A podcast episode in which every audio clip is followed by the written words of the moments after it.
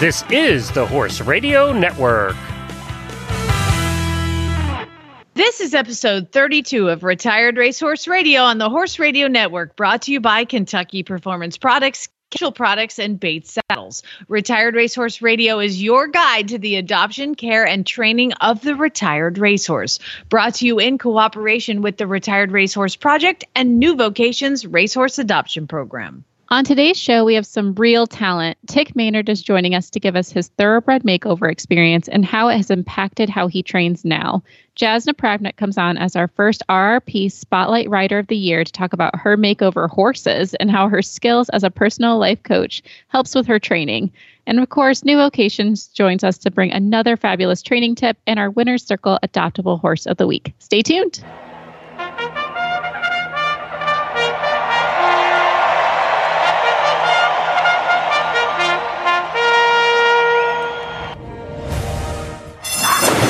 And they're off on Retired Racehorse Radio, the podcast that is your guide to the adoption, care, and training of the retired racehorse. This is Jamie Jennings in Norman, Oklahoma. And this is Joy Hills from Kalamazoo, Michigan, and you're listening to Retired Racehorse Radio. How's life going, Joy? Are you ready to break out and uh, get out of town yet? Well, here's the thing, Jamie. I'd love to break out, but it's raining all oh. the time.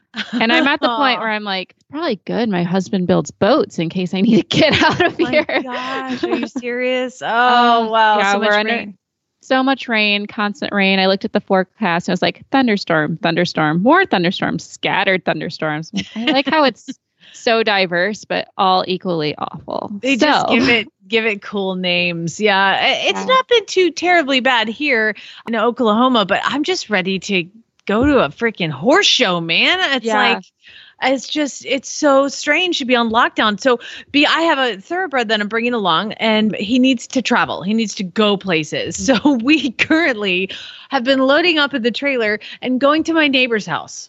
That is literally like, I could see her house from here. So I drive around the block and Aww. Then we go to her house to unload. I ride in her arena and then I get back in the trailer, drive around the block a couple mm-hmm. times and go back home. So we're trying to kind of mimic what it would be like to travel because he was ready to compete right as this all started. His name is Drax. That's what I call him. But his, his, his jockey club name is Nuisance. And he's just this big, solid, beautiful thing. And he's ready to do stuff. And I'm so, I'm like, I don't know what to do with you. I can't trot another twenty meter circle.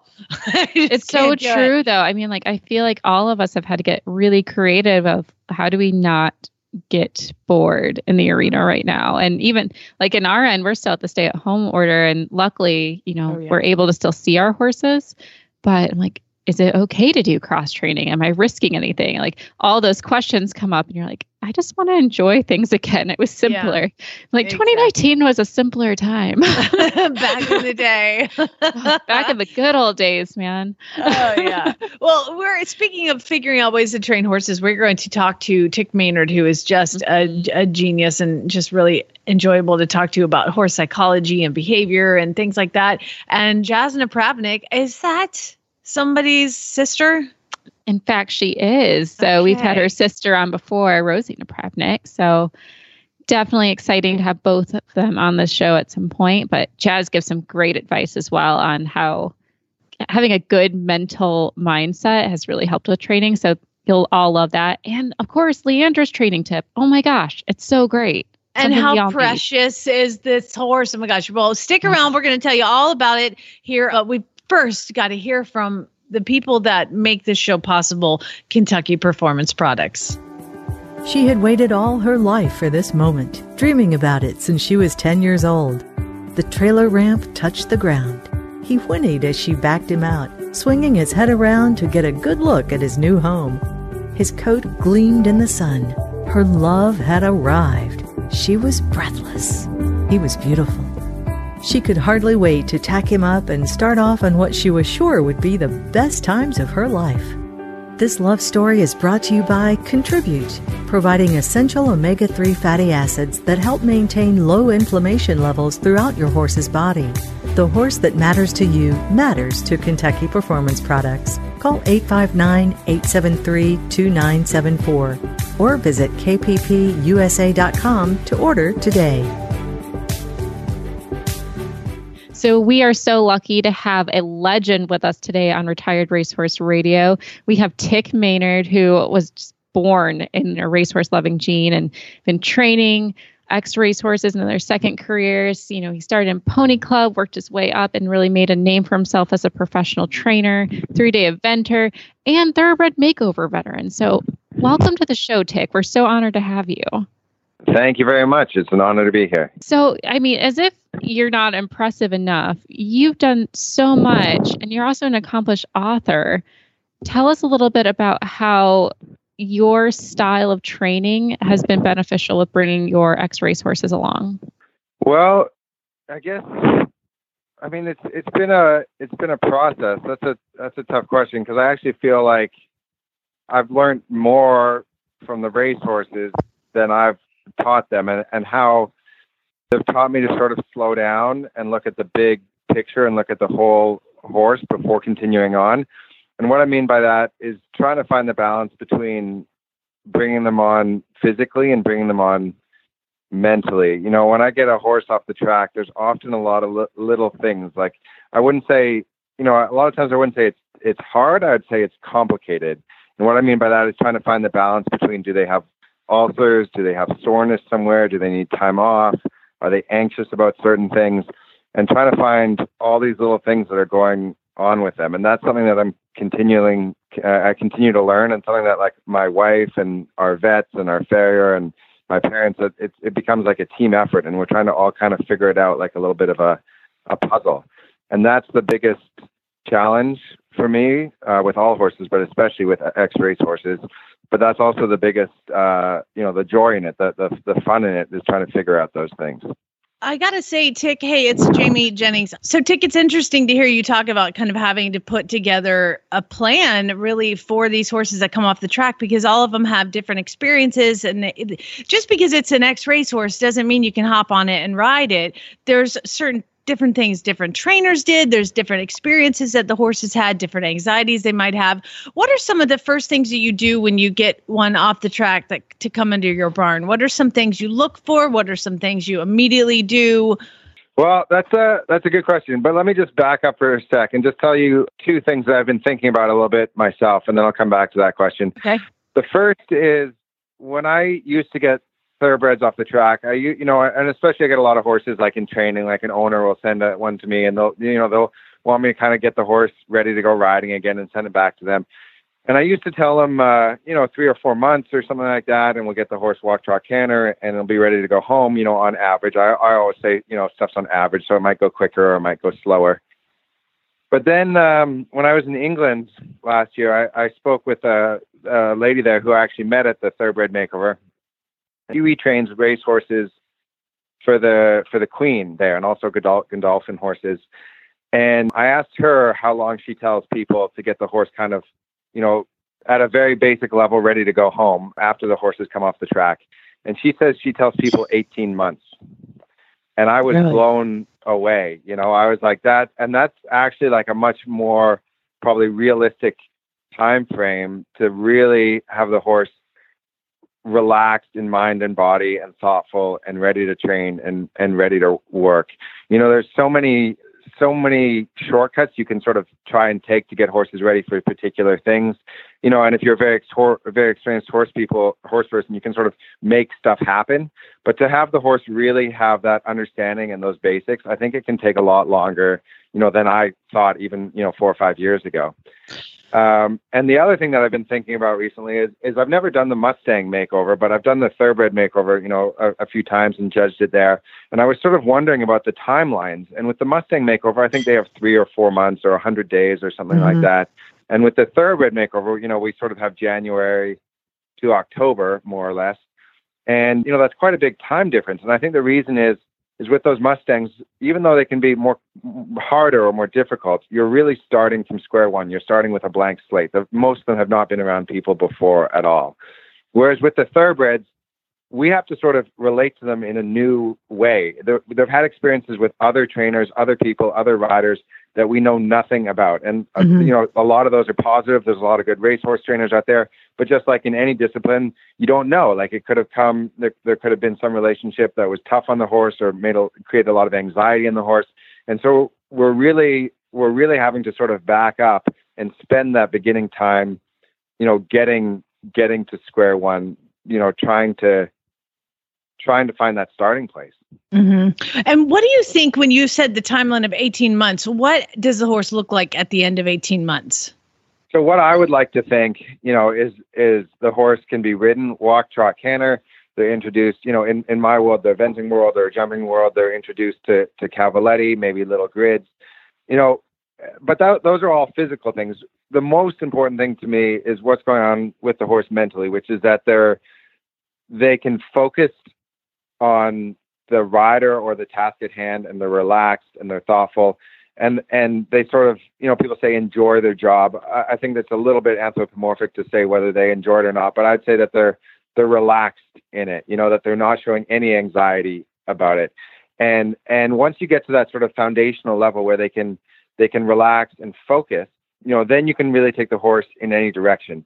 And I think if you're seeing, you know, more than ten percent of the time with your horse, you're seeing things like they're swishing their tail, they can't keep their mouth closed around the bit, they're trying to kick out, they, they're resisting the leg, they're getting distracted, they're not able to keep their attention on you. And that's happening, like, where sometimes I'll see horses that are at shows, and that's happening eighty percent of the time. And I'm just like, that horse is not only not accepting the job, that horse hates their job. And I think that that's what I'm talking about. And eighteen months could seem like a long time, but I think for some horses, that's completely necessary. Mm-hmm. I, I, I read one of your articles, and I really, really...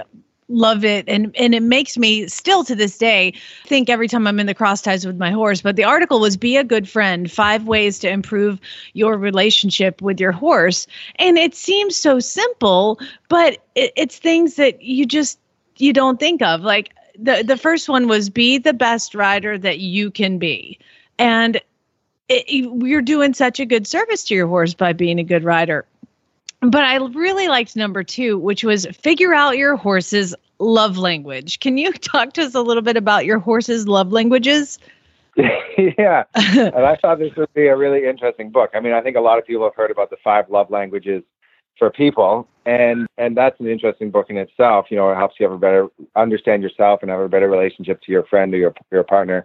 But with horses, I think it's just a matter of figuring out what horses like that might be similar to us or might be different than us. You know, just to give you an idea, they like they like safety, probably as the most important thing. That means a lack of fear. They like comfort, number two. No, number three, they like play. And, and as a big part of that, I think a, a really nice way to bring that out in a safe way is bringing out a horse's curiosity. I think it's so easy to always, if a horse goes to smell something, say, hey, not now, we're in work mode. And I try to think for every one time I don't allow my horse to be curious about something, maybe I don't want them to knock my coffee mug over, I try to give them three or four or five times where I allow or I encourage them to be curious about something. Another great example about a horse's love language is I think people appreciate space and they appreciate touch. Like you appreciate, you know, being able to have a little distance from somebody, sit around a campfire, there's there's a distance between you, but we also appreciate touch, like whether it's hand holding or a hug or whatever it is. And I think with horses, they appreciate touch and space, but I think they appreciate space more. You know, one of the biggest things is I think people are so quick to get in a space around a horse's head in particular. So often I say, give that horse's head a little bit of space sometimes, like stand by the withers, stand off to the side. If it's safe, stand by the horse's hindquarters and give them a rub there. Don't always get right up there. It's like, I think of it a little bit as like if you hold a book up to somebody's face and you're like, read this. It's just, sometimes it can just be too much for a horse, you know? Mm-hmm. I like that. I like that. And, and another one I think about too was uh, number three was simply be polite to your horse. And I, I think about that every time I go to pick up the, the horse's like back hoof, because you, you, you, I did it all the time. And I was like, yes, I do that is you start at the very top. Don't just grab the horse's leg, start at the yeah. top and like gently just run your hand on their leg, let them know it's coming and then place it back on the ground instead of just dropping it. And I think that that, that is really important. People don't think sometimes about being polite to their horse. Yeah. I, I read an interesting study just very recently. Um, and what they did in the study is they had people groom their horses uh, for ten minutes. And um, One, there were two groups of people. One group was, you know, required to groom the horse for ten minutes and get the whole horse groomed, you know, equally. And the second group was asked to groom the horse and, and yes, make sure all parts of the horse were clean, but to watch the horse carefully and spend more time grooming the parts of the horse that the horse seemed to enjoy and less time grooming the parts of the horse that made the horse sort of grumpy, pin their ears, you know, roll their eyes back, maybe try to nip at you in an extreme case. And what they did was they took the, they put heart rate monitors on all the horses. And what they found was that the horses where the people paid attention to the horses' sort of emotions, their heart rate was a lot lower. The horse's heart rate, you know, stayed, stayed quite low. And with the other horses, this is just getting the horse ready to ride and you haven't even ridden yet. And the horse's heart rate was already, you know, starting to spike in certain cases. And I think what that really shows, what that really reflects is a horse's anxiety. And from the moment that we, you know, we catch a horse or even before that, when they first see you, till the moment, you know, when we're riding and then we're getting off and then we're hosing the horse off and then we're putting the horse away, you know, you can, you can pay attention to all those little things. You can be polite. You know, I, I love that you pointed that out. That's what I, it's, I, that article really stuck with me. The book that you wrote is called In the Middle Are the Horsemen. We'll talk a little bit about that, but also, do you have any other books that you're writing right now? Because you kind of seem to always have something, something coming. Well, I've got a few articles I'm I'm working on, and I'm, I'm trying to release. You know, I do a column for for Off Track Thoroughbred magazine, which is comes out in the in the print format. They don't do it online, uh, which I like. I like the kind of old old old feeling of sort of having to hold something in your hand. And I still mm-hmm. like magazines and books more than I, I, you know, I read stuff online, of course, but I, I do like getting a, a magazine or a book. And then, I, yeah, I've got some ideas for, for books. I think I've actually got five or six or seven ideas and I, I can't really tell you what they are yet, but I can tell you, I've started talking to, to Folger Square Books, which is a fantastic publisher based out of Vermont. And, and they're the ones that published my first book. And they like some of the ideas, so I think in the next next few months we're definitely going to be starting on something. And and I'm, I'm I'll tell you what, you will be the first to know. I'll keep you updated on that. Uh, that sounds amazing. That and sounds- that sounds great. Now, tell me a little bit. Tell everybody a little bit about In the Middle Are the Horsemen if they have been living under a rock and haven't read it yet. Well, the I'll just tell you the most exciting news. Uh, I just put it out on Facebook a few days ago, which is that the book has been published into German. And it's oh. going to be released in the German language in, in Germany as and maybe other countries, I don't know, in August. So I haven't seen that yet. I've seen the cover that they designed. They changed the title a little bit when they translated it into German. But that's really exciting for me. In the United States, yeah, they've sold sold over ten thousand books now. So I'm, I'm pretty excited about that as well. I guess a little background about the book is, is I've, I like a lot of young people, I had the idea of going out and becoming a working student. And I went to Germany, you know, and I also went to, to Florida and I went to Virginia and I went to Calgary and I went to various places around the world working for people in different disciplines. So not just eventing, but also dressage and show jumping. And I will say the biggest turning point I had, which I tried to share in that book, but the biggest turning point I've had in my life with horses is when I went to Texas for a few months.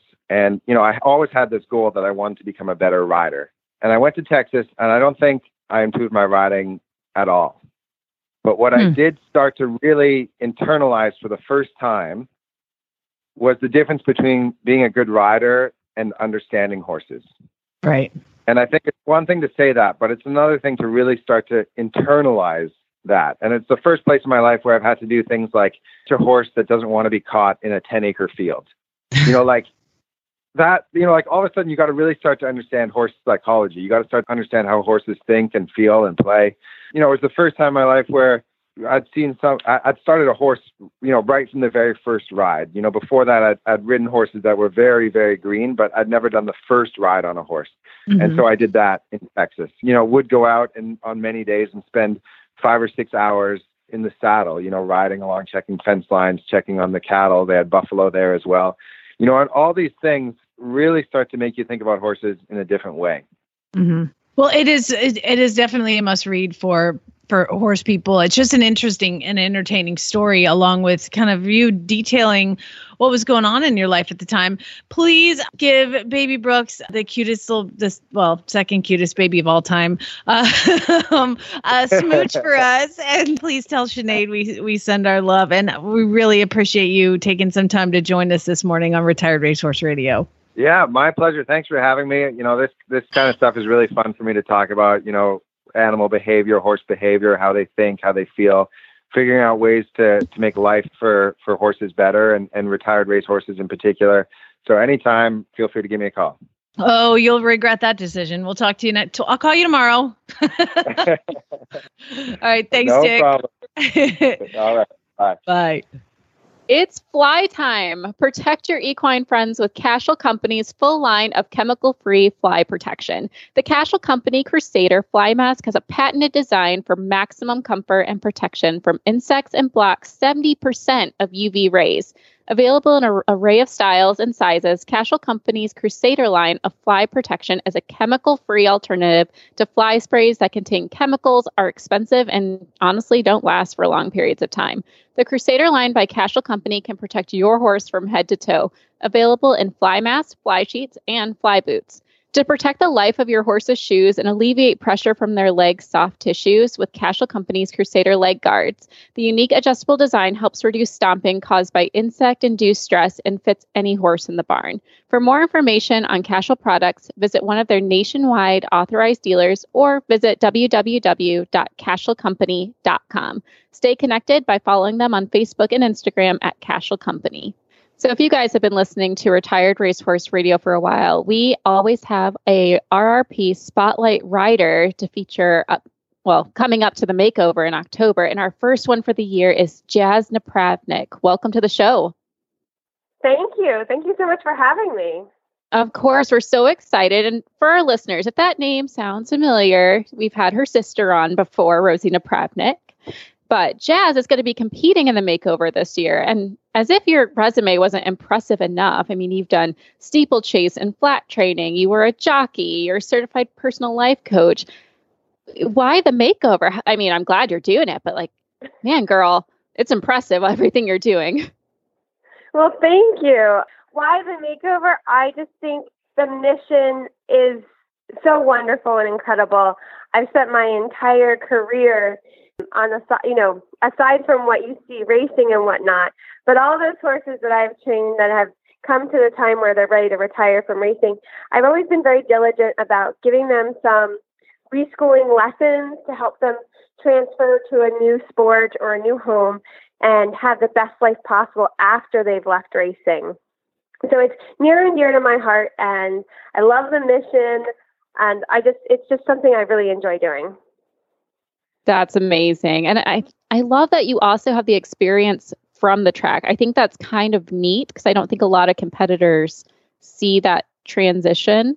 So can you kind of give a quick, like what your observation has been seeing those horses go by adding that extra little bit of training versus some of the horses you might have seen who don't get that little extra bit? Sure. Like my training program, I've always trained all my horses off the farm. So I like I believe in cross training, not only for my steeplechase horses, horses, but also for the flat horses. And so not only do we train on the track, but we go cross country. We go up and down hills. We go through the woods. Even when I start my babies, I teach everyone how to jump to some degree. Now I'm not mm-hmm. going and jumping babies over great courses, but you know, stepping over a twelve inch log in the woods and teaching them basically about the fact that they have four feet, how to move those feet, and where to place those feet. And I think, especially with the babies, it's so essential to become a good racehorse, to be able to move efficiently. And so I think the cross-training has just given them an all-around more awareness and mm-hmm. confidence in themselves. You know, to go out there and win races, a racehorse really needs to have a lot of confidence.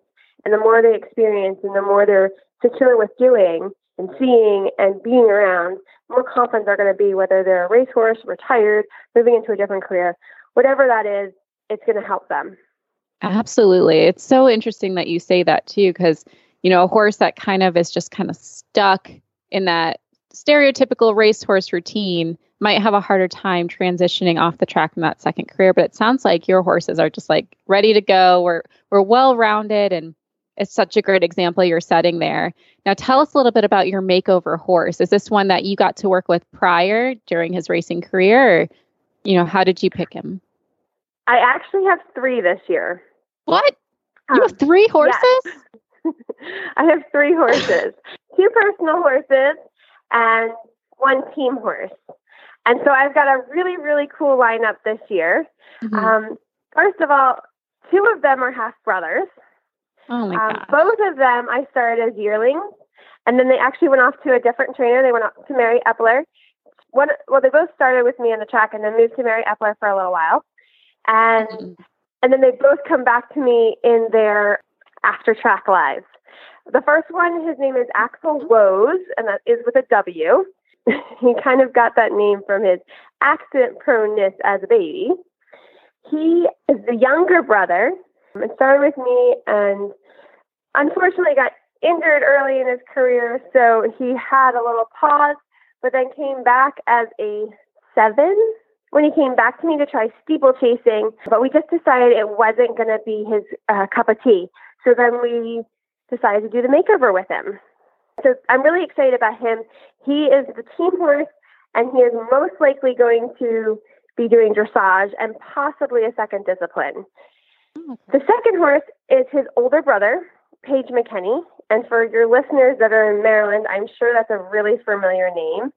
Page ran on the racetrack until he was eight, and he won multiple stakes races, and he's won over a million dollars. So Big Brother did top, top Little Brother in the racetrack, but I think it might be the other way around at the makeover. But Page McKenney's owners were kind enough to allow me to do the makeover on him. I actually put in a phone call before he retired and put my name at the top of the list because I feel like Paige is such a great ambassador for the sport. I really wanted to showcase not only what maybe, I know a lot of the horses at the makeover have been quote unquote failures at the racetrack, and they can come go on to be great sport horses. But I also wanted to showcase that a multiple graded stakes winning millionaire can also transition to becoming a sport horse. So we're not really sure what Paige is going to do yet. He is going to tell us as we work through the rest of the year. Right now, we're just kind of working on basic dressage and flat work. And then my third candidate is a horse called Legend's Hope. And he actually came to me, a friend of mine trained him, and said he's basically kind of coming to the end of his career as a racehorse, and would I help him sell the horse? And I said, sure. I got the horse in my barn, fell in love with this big, gorgeous, beautiful chestnut that just floats. Oh, I'm a sucker for a chestnut. I took him out cross country. Now, granted, he had trained at Fair Hill, which mm-hmm. is a beautiful training center in northern Maryland, so he was used to training out cross country. But the first day he got to my barn, I took him out for a little hack to see what he was all about, and tried him over a couple logs, and you would have thought this horse had spent his whole life jumping. He's like, yep, I got this. I was like, all right, how about this one? It's a little bigger. He's like, that I got too. I'm like, all right, dude, how about this one? And he's like, come on, this is child's play. And I was like, whoa. And I had to stop myself from jumping anything bigger because this horse was just like, bring it on, baby. Sounds like an inventor's dream horse to get started. He is an inventor's dream horse, for sure. So you know how you can't sell horses on Facebook. So mm-hmm. I ended up putting this post on Facebook with just like a little confirmation shot. And I think I wrote something about, look at this awesome horse. Someone please buy him and let me take him to the makeover. And, you know, the second half of that was kind of a joke because I had to sell the horse, right? Mm-hmm. But, you know, you can always hope. So anyways, I put that online about seven o'clock at night. I had a couple responses in my message box by nine o'clock the next morning. Sister-in-law of a former boss of mine, Jack Fisher, his mm-hmm. sister-in-law called me and said, I want to come look at your horse. I'll be there at nine a.m. tomorrow morning. I'm like, all right. And so she came, she wanted a fox hunter. Like, hill fox aren't sure. Mm-hmm. She came, tried him, loved him. And she's like, all right, I love him. Let's vet him. And if I buy him, you can take him to the makeover. And I was like, you should have seen the smile on my face. I couldn't have been more Aww. happy about that. I'm like, no way. So um, Legend's Hope, who is lovingly referred to as Chester in the barn, mm-hmm. will be doing the fox hunting division. And uh, his owner said that I can choose a second discipline of my choice if I want. So you might see him eventing, you might see him show jumping. We're not really sure yet. But um, those are my, that's my twenty twenty lineup for the makeover. That is quite an ambitious thing to do, but girl, I like, I applaud you for it. Seriously. Thank you. Three horses, all of them kind of doing something a little different and all of them having a bit different needs as well. Do you think that your career as a personal mindset coach helps you with that? Kind of keeping it all together? Yes, absolutely. Absolutely. And to be quite honest, my career with horses has helped me as a mindset coach, for sure. Mm-hmm. Um, a lot of what I do with my human clients, I have gained the intuition and the knowledge from working with horses, you know, trying to solve their internal puzzles and bring out their best qualities and help them really succeed at life. And the core essence of all that, I've now transferred to people. And so I help people, you know, find their core strengths and, you know, what really makes them tick and help them succeed at life too. I love that. Now, if people, do you recommend that other competitors look into finding a mental skills coach or finding a personal mindset coach while they're preparing for the makeover, especially with everything going on right now too? Absolutely. I think we can all use a coach in our life to some degree or another. Some might want more, some might want less, some just need a little bit when they get stuck. I personally have two coaches of my own, aside from my riding coaches. And it's great because sometimes you just get stuck and you just need a different perspective. You need someone to reframe something, someone to point out what is right in your face, but you're so close to it because it's yours that you can't quite see it. And it's the most rewarding things when my clients have those like aha moments and they just, in a matter of seconds or a minute, there's this internal shift in their subconscious. And then you just watch them run with it and their life is never the same. You know, we all have these, we all have these belief systems. We get them when we're young. They're influenced by our parents, our family, our friends, society, all that sort of stuff. And then we develop these rules around them and we live by that. And it all happens in our subconscious. So unless you're really, really consciously aware or you have a coach to help you, you know, uncover and, and discover like kind of what's going on in the background of your mind that's creating this reality in front of you. So if you have a rea- if you're like looking at your life and you're like, I don't like this part of my life or I'm stuck here, it all goes back to what's in your subconscious. So that's where a coach can really come into play and just giving you or helping you discover, you know, where that little mental block is. Mm. And then, I mean, the greatest thing about coaching is in one session, if we can find the root belief there and shift it, your whole, literally, and this is from a neuroscience point of view, your whole brain gets reprogrammed off that belief. And your life is never the same. Don't even think the same things. Um, to get certified, I had to do a lot of the work on myself. And I continue to, you know, work on my growth and whatnot. And I remember having these, like, kind of beliefs. And and I remember one day I was driving, and, like, that same line that we all, like, the negative self-talk that we all have, you know, popped into my head. And the thought stopped halfway. And I'm like, that's not true. And then I laughed at myself because I'm like, this kind of negative chatter that I bought into my whole life, all of a sudden isn't there anymore. Mm-hmm. And it was like, it was like another aha moment for me. I'm like, holy mm-hmm. crap, this stuff is like for real. And the fact that it doesn't take hours and months and years and all this time in your life to like, you know, sit there and, you know, some people don't want to, you know, talk to a coach or a therapist or whatever because they're afraid they're just going to like relive all their pain and trauma or whatever the bad stuff they don't want to talk about in their lives. And that's not necessarily true. You just need to find the root cause of it. And once you shift that, you know, you can think about maybe something that you don't really like in your life in the past, but the emotion isn't there. You don't feel it anymore. And it's just like, meh, all right. And it's, it's great because then you like move yeah. on with your life and you never know how great you can be until you really dive into it and say, you know, it, it's just amazing. It's it's so rewarding. It's been rewarding with my horses, been rewarding with my human clients. I just love it. No, that's that's amazing to hear. I love that quote. Like, you never know how great you can be until you like dive into yourself. Ah, we have to end it there. Like that is like, you can't get better than something like that. Jazz, thank you so much for coming on. If people want to learn more about you and the services that you offer, and then also follow your flight of horses, I'm so excited to see them come out at the makeover. Where can people find you? Well, if you're looking for my coaching services and a little bit about me, you can find me at jazz the life coach dot com. And you can follow my horses. At least two of them have their own um, Facebook pages. So you're looking for Page McKenney and Axel Woes. And I think there's like a dash and then, you know, Journey to the Makeover, something like that. So I need to get better at posting videos of them. But Axel and I just had our first dressage lesson today with oh. Nuno Santos. So I'm really excited to post in that video once I edit the videos down because they're really long and put some stuff up there. So you can check out those two, and Legend's Hope should have his own Facebook page shortly as well.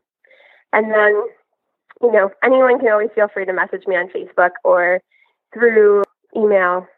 You can find me at napromnickracing at gmail dot com or many other emails I have, but that's probably the easiest one to remember. Oh, perfect. Well, thank um, you so much, Jazz. We really appreciate your time today, and we are excited to see you at the makeover in October. Well, thank you for having me. It was a joy to talk to you today, and I will see you all at the makeover. Bates Saddles offer highly specialized saddles for every discipline, engineered to bring out the best in you and your horse.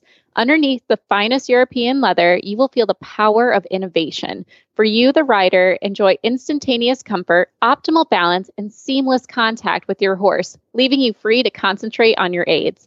For your horse, the Care Cushion System and Easy Change Fit solution ensure their absolute comfort and your peace of mind. Revolutionize your riding experience and fulfill your true potential by riding in a Bates saddle. Visit Bates Saddles dot com to find out more. That's Bates Saddles dot com. And from the back of the pack on the outside, Commanding Curve is taken second, but California Chrome shines bright in the Kentucky Derby. And now it's time for the New Vocations Winner's Circle Adoptable Horse of the Week. Well, of course, would it be Retired Racehorse Radio if we didn't have our one of our favorite people, Leandra, coming on from New Vocations? Welcome to the show. Thanks for having me. Of course. Well, normally Jamie would do this bit, but we we always have to ask you for a training question because you, you're so good at what you do. So I have a hard one. I have a zinger for you, okay? Okay, okay. How do you keep a horse's attention as you start training with them? You know, everything's new, bright, exciting. How do you hope that or help them stay calm and focused once you start working with them? Absolutely. That that is a good one. So I like to think of them as kind of like little kids who can have short attention spans and need to be kind of entertained. So if you're working with them under saddle and you're facing this challenge and they just get distracted easily, you kind of bear the burden of, of keeping them entertained and keeping them focused on the job at hand. And you can do that in a lot of different ways. So same like you would use other aids, you can kind of wiggle your rein. Like that's a tool I use a lot, just kind of wiggling it. So there's a little bit of um, a wave going down the rein. You're not going to really bump them with it, but just as like a reminder that you're still there. And you can do the same sort of thing with your legs where you can sort of shift your weight and hopefully they're paying attention to that. But sometimes it's a little bit more difficult than that. And for that, I usually try to enlist the help of laterals or circles. Like I use circles all the time, which is great because you're, you really just want to make sure you're not disciplining through the mouth, and because that can make them numb to other aids that you're going to use. And when you need to have their attention in the mouth and you, you want to maintain that softness. So a circle allows you to slow them down without pulling, get their attention if it's going elsewhere. Like they requires that they focus because they need to balance. There are a lot of moving parts there. And then you can go right back into a straightaway and see, all right, do I have your attention now? And if not, you just go back into another circle. And if you are a little bit more advanced in things, or, or maybe you're just looking to use another tool, or maybe they're at a point where they try to speed up through the circles instead of slow down, then you can try to work with them on laterals. And again, they're not going to be perfect laterals, but that's not the point right now. So sometimes even you say you apply your left leg to move them off to the right, and they'll go right into your leg. So you can sort of work on little things like that. But these tools, when you use them, will have a dual purpose. So it's going to help you get their focus because you're adding little challenges. And you're also going to be working on really great foundational tools that'll help you when you're riding along the way. If you're feeling a little more brave, or maybe you have a really brave horse, you can add things like ground poles. That certainly will help them to get their attention because they have to step over them. Anything that's going to engage their body will also engage their mind and focus them on the job at hand and on what you're asking them. So that's probably, those are my favorite things for getting the attention back to of a young horse or green horse who might otherwise easily get distracted. I love that. And I'm writing all of that down for my greenies. And do you do the same thing, even if you take them off site? Because I think sometimes we get comfortable in the arena, like especially if we're just learning the horse and you're ready to go on your first trail ride. Or can you do those same exercises then? Yeah, absolutely. A lot of the same things apply. So you can do the wiggling of the rein just about anywhere. You can, once you've taught them um, to move off of your leg, you can do that just about anywhere.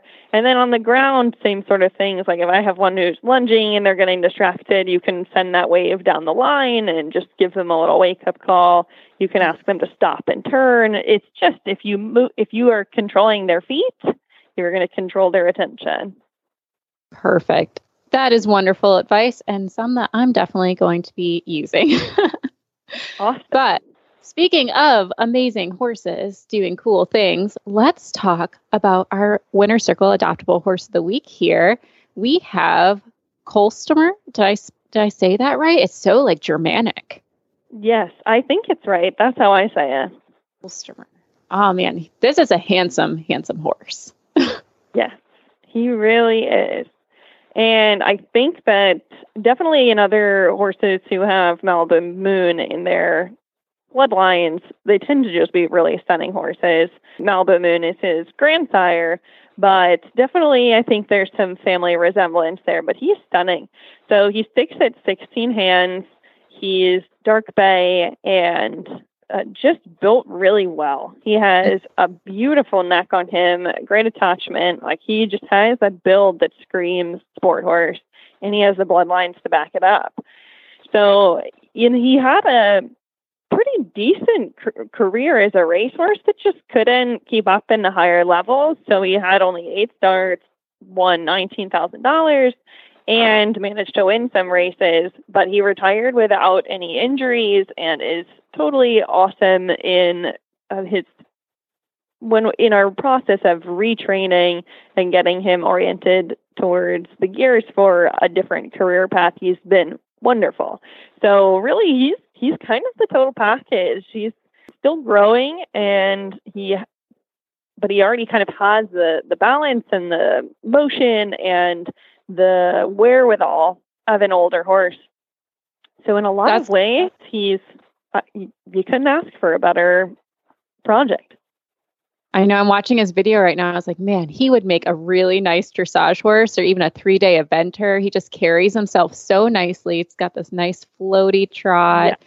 really Anytime nice looking that we canter. Try to peg him down to like one discipline, you're like, but he mm-hmm. could be a show hunter, but he'd be awesome in dressage. Like we just can't pick. So yeah, it's definitely a unicorn. That's really, for sure. Yeah, and you, a unicorn with just, you know, the craziest asking price ever of five hundred dollars, people. five hundred dollars, and you're going to have a unicorn in the barn. Yeah. Yeah, so, we've dropped all of our adoption fees for now to try to help horses get into the right home for them, even in these times that have a lot of unknowns. You know, covid nineteen's really put strain on people in different ways. And so we wanted to make sure that the horses are we're not putting, we don't make money on the adoption fees. So we don't want to burden anybody. And we want to make sure these horses are still able to find homes because, of course, when the horses get adopted, not only are they going to a fantastic home, we're able to open that stall up to another horse who might be looking for a spot in our program. So there really is, you're paying it forward when you're getting these horses, and we're we're just trying to help people in a time of need. So it really works out for everyone. Beautiful. I love it. Well, if anyone wants to check out this amazing horse, his name is Kohlstomer. You can find him at horse adoption dot com, as well as all the other amazing horses that New Vocation has available. Thank you so much, Leandra, for coming on today. Thank you for having me. You can find our show notes and links to today's guests on the website at retired racehorse radio dot com. You can like us on Facebook. Just search for Retired Racehorse Radio. We're on Twitter at Horse Radio. And I have a Facebook page, Flyover Farms, Jamie Jennings, Certified Monty Roberts Instructor. And you can email me at jamie at horse radio network dot com. You can email me at joy at horse radio network dot com or find me on Instagram at joy h equestrian. Thanks so much to all of our amazing sponsors, Kentucky Performance Products, Cashel Products, and Bates Saddles. And don't forget to check out all the other shows on Horse Radio Network at horse radio network dot com. Remember to set your goals high and love to learn from every ride. And spay, neuter, and geld. Bye, guys.